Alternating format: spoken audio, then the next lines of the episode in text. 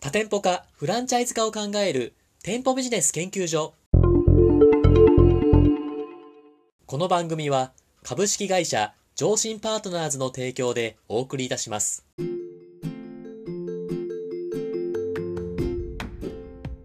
こんにちは。パーソナリティの田村陽太です。配信第107回目となりました。本番組のメインパーソナリティをご紹介します。店舗ビジネス専門コンサルタントの高木優さんです。よろしくお願いします。よろしくお願いします。高木さん。はい。今日も頑張っていきましょう。本日のテーマはこちらとなっております。高木さんが独立したきっかけを教えてくださいということなんですけど、高木さんの人生についてのお話ですね。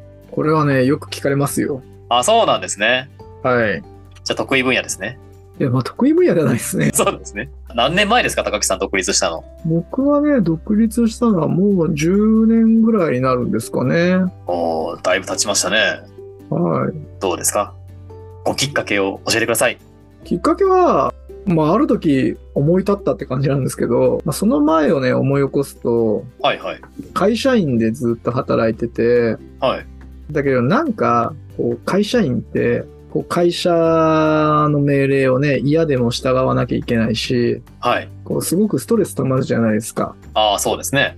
まずだからね、そこがそもそも合わないなって思ってたのと、そうだったんですね。あとね、当時ね、すごく覚えてたのは、はいこう会社員で働いてて、はい。例えばこう会社の業績とか悪くなった時とかにこう転職とかしなきゃいけないじゃないですか。はいはい。で、だけどその時に、なんか私特別何かすごいスキルがあったわけでもないんで、はあ、はなんて言うんでしょう。こう弱い立場だったんですよね。あ。うーん。特にこれは、あの、現場にいた時なんかすごく感じたんですけど、はい。まあ、例えば店長をやってて、その会社が何かあって、外に放り出されるとするじゃないですか。はい。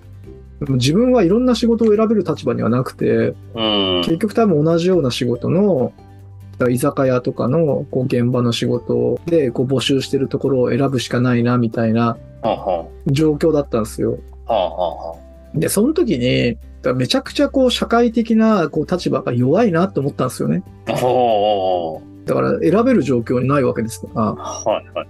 で、その時にね、だから僕はこう決めたんですよ。まあ25歳ぐらいだったんですけど、ほなんかもうこれ嫌だと。う。はい。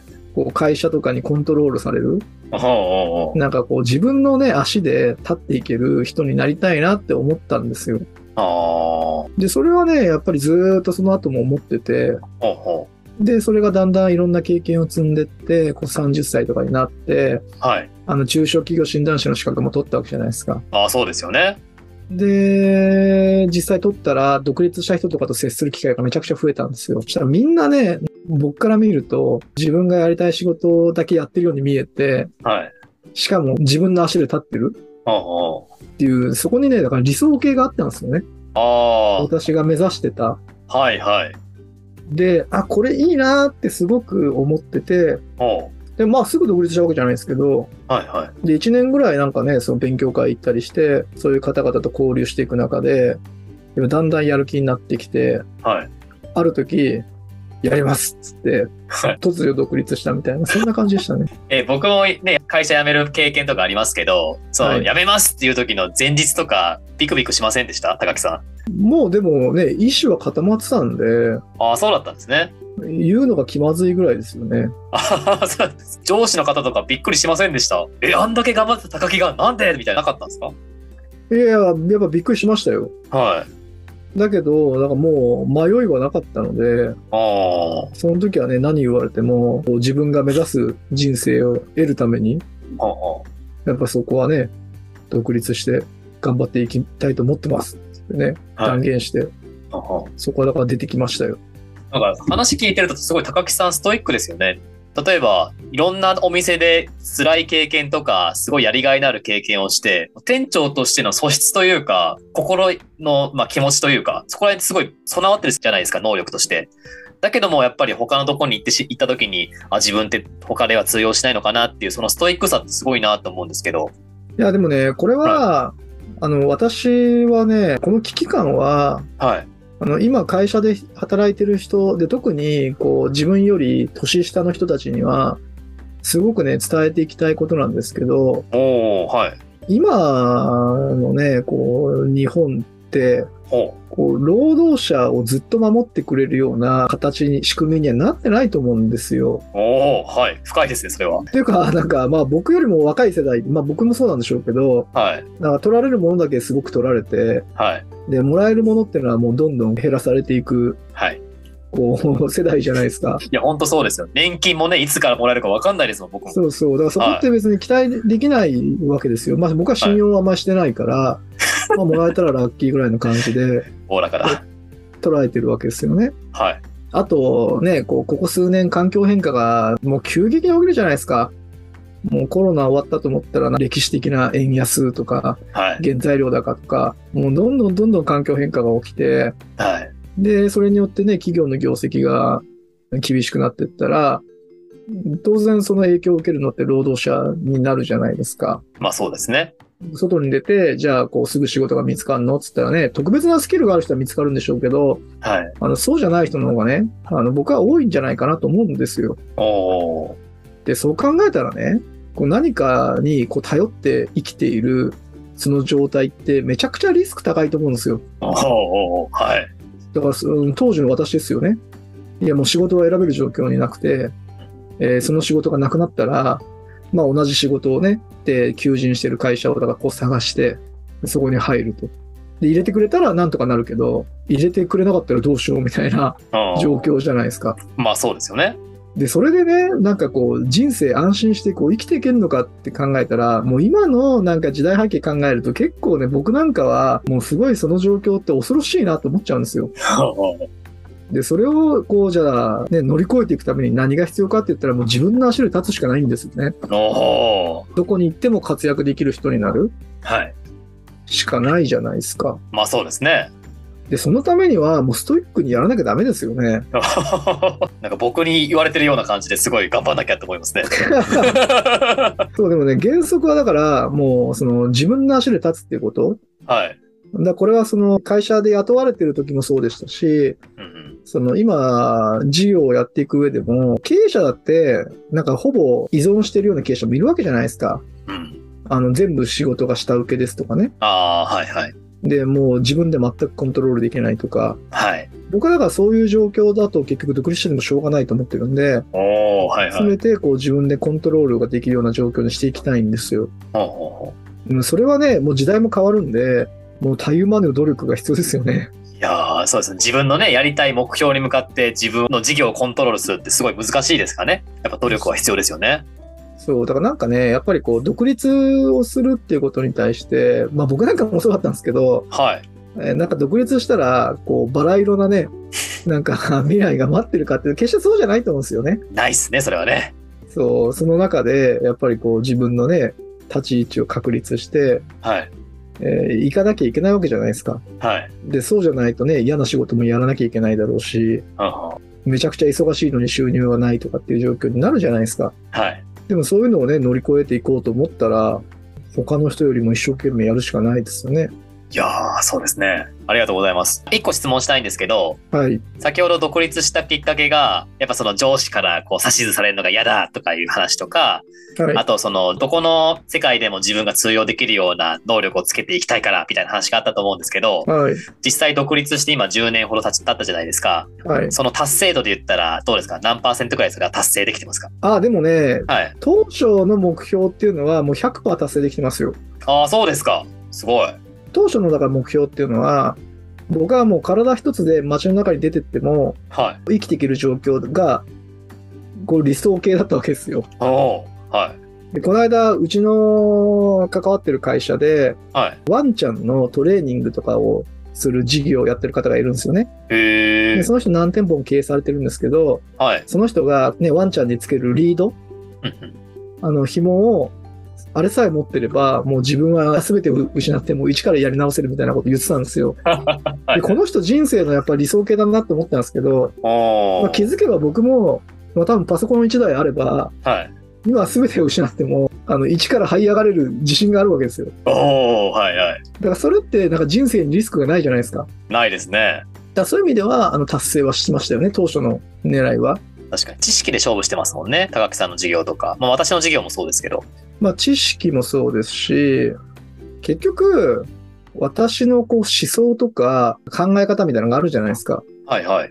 それになんかこう共感してくれる人が生み出せれば、なんとかこう仕事って創出していけるんですよね。あーで、それが自分一人が生きていくぐらいのものだったら、そんなにこう、たくさん必要ないわけですよ。はあはだから、そういう意味で言ったら、あの全然いけると。あ。おで、ただ当然なんですけど、それはまあ僕が独立した時の超珍家な目標じゃないですか。はい。でそれが達成したからって言って、今満足してるかって言ったら今全然満足してなくて、はあはあ。やっぱりこう影響力が上がってくると責任も大きくなってくるじゃないですか。まあそうですよね。そう。だからまあ、あの今はね、違う目標に向かってどんどんどんどん動いてるっていう、そういう感じですね。そうですね。まだ新しいね、自分の目指すところって、まあ高木さんもこの前3年計画立ててるって話がありましたけど、まあどんどはんいどんどん変わっていくんだなっていうのは聞いて思いますね、いつも。いや、そうですよ。うんありがとうございます。どうですかあの、まあ独立されて今10年経ってるじゃないですか。はい。今後その独立していく、まあ、像というか自分自身を、まあ、ずっと経営者としてやっていくっていう上でどんなことをこう目標としてやっていこうかなっていうのはお考えのところってありますかまあ、まずはだから今と同じことをやり続けていかなきゃいけないですよね。結局、環境変化がずっとし続けているんで、はいあ。の今が良くても、じゃあ今のままでやっていけるかっつったらね、多分5年後とか10年後にはあの通用しなくなると思うんですよ。あーだから時代のね、変化にこう対応していかないと、やっぱりいずれこう倒れる時って来ると思うんですよね。はい。で、環境変化に対応し続けるためにはチャレンジし続けなきゃいけないでしょうから、はい。やっぱりストイックにやり続けなきゃいけないですよね。だからこれはまあまず前提としてあって、はい。でもまああとは、もうさっきお話した通りなんですけど、結局もう僕一人が生きていこうと思ったら、もう正直、あの、生きていけるわけですよ。あでもなんか、そんなののために仕事やんのってもうつまんないですよね。あ。ああ。そうですね。だからもっとね、こう、影響力を上げていきたいなと思ってて、ほうほうほだからこう、自分に関わった人たちが、もっとこう、良くなればね、多分僕が死んだ時に悲しんでくれるじゃないですか。う。はい。やっぱりこう、自分が死んだ時に、誰も葬式で泣いてくれないとかなと思う。 なんか寂しいじゃないですいかや、寂しいですね、それはねそ。うそう。だから次の目標はだからそこですよね。こう、僕が死んだ時に泣いてくれる人が何人に増やせるかみたいなね。なるほど。ちょっとそこら辺は、ちょっとね、高木さんが最後確認することはできませんけど、まあそういうのを目標として頑張っていくということで。まあだからそのためには、だから周りにいい影響を与えていかなきゃいけないんで、いい影響を与えていくためにはね、まあただいいことすればいいって話でもないと思うんですよ。はい。僕が一生懸命頑張って、それを見て田村さんが、あ、これは俺も何かやんなきゃいけないみたいなはい、はい。思えば、だからそういうのが僕はいい影響だと思うんですよ。ああ、そうですね。 そうで、結果、なんかやったら、やってみたら3年後ね、なんかやってたけど、あーあの時、あれをやっててよかったなって思った時に、多分田村さんがもしかしたら高木さんありがとうって思う時が来るかもしれないじゃないですか。そうですね。そういう状況を作っていきたいんで、あまあ、そのためにもだから、やっぱストイックでなきゃいけないですよね。ーあー、ね、十分ないい影響力っていうのは、やっぱその後輩でそうですし、一緒にお仕事してる方にも伝わっていきますからね、まあそういうのを目指されていくんだなって聞いて、すごいなって思いました。いやいや、だから田村さんもそういうの目指していかないと。そうですね。じゃあ高木さんにいい影響を与えられるように僕も頑張っていきます。はい。あ今言いましたね。 そうですね。まあ結構僕やってますけどね、ブログ作成だったりとか、まあ、Kindle を出版したりとかいろいろありますけれども。いや、いいですよね。はい。ありがとうございます。じゃあ高木さんね、結構時間も近づいてきたんですけども、先ほど結構いい話されてて、その自分より若い方に対しても、まあ、いい影響を与えていきたいみたいな話があったじゃないですか。将来、誰にも頼ることができないので、自分の力で立つような若者を増やしていきたいみたいなところもやっぱあるじゃないですか。はい。まあ、独立される方って、まあ、日本だとまだまだ10%とか少ないところだと思うんですけども、高木さんが若い方に向けて、まあ、独立するための大事なこととか、そういうところの熱いメッセージを最後教えていただけたらなと思います。あ、だからまずね、あの、独立必ずしもしなきゃいけないと思ってなくて、あ、そうですか。はい。選択肢の一つとして独立が僕はありましたけど、はい。別にね、独立じゃなくてもいいと思うんですよ。おお。でだからただ、あの目指さなきゃいけないものっていうのは一緒で、はい。どこに行っても活躍できる人になると。はい。だから、例えば、もう、私、人生にリスクを感じなくなった時があるんですけど、それは、じゃあ、独立して倒れるとするじゃないですか。おうおう。で、倒れて、仕事どうしようってなった時に、でもね、雇ってくれる会社は正直あるんですよ。あそうですよね。わがまま言わなければ、もう絶対ある。はいですけどね。はい。 って感じたら、はいもうなんか、人生になってリスクないじゃないですか。格言出ました。 生きてはるから絶対にいはいはい。で、僕はだからそれを25歳のタイミングで、たまたまね、会社の業績がめちゃくちゃ悪くて、はい。潰れると思ってたんで、はいそ。こで危機感を覚えて、それを目指して、十何年とかね、頑張ってきた結果、こう、今、ようやくたどり着いた感じがあるんですけどう、で、それをやっぱり目指さないとでもそうならないと思うんですよね。ああ。はだい。からただなんとなくこう会社に行って、まあ会社ってね、そこに行って時間過ごしてれば給料もらえるんじゃないですか。で、それでこう給料もらってたら、まあその時はいいですよね。はい。僕もそうでしたし。うんうん。だけど、そういうことしてるとね、10年後とかになって、例えば今25だとして、10年後経って35じゃないですか。はい。で、35に会社が倒れましたと。はい。で、突然、こう、野原にほっぽり出されたと。でも、ずっとね、なんか会社でなんとなく時間過ごしてたら給料もらえてたから、はい。自分はこう、よそに行っても活躍できる能力持ってない。これね、もう最悪なパターン。うん。で、そっからじゃ遅いじゃないですか。まあそうですよね。で、それがもう残念ながら、こう、終身雇用とかがなくなった我々世代、で我々の以下の世代なんてのはもうもっとそうですよね。はい。そうです。 だから、そういうリスクを背負ってるわけじゃないですか。だから、そういったリスクに振り回されないように、はい。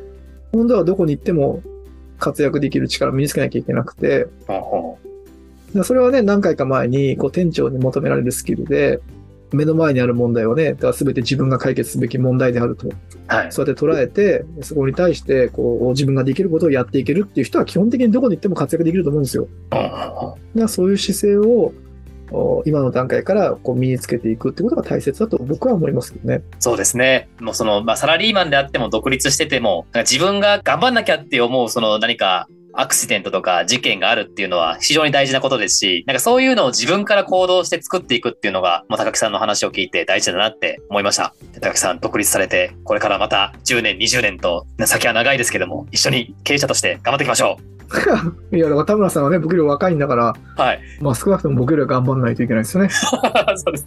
共にじゃなくて、高木さんのの背中を見て、僕は頑張っていこうかなとい思や、いまだからした。田は村さんがすげえなと思わせてくれるい。よね。僕はもう心待ちにしておりますが、いやいや、ね、俺結は構足こりの、ないぞって。ありがとうございます。まあ結構収録の撮ってないところでは結構僕は結構褒められてますけど、高木さんに。まあこれからもまあ頑張っていきたいと思い ます。はあい。りがとうございます。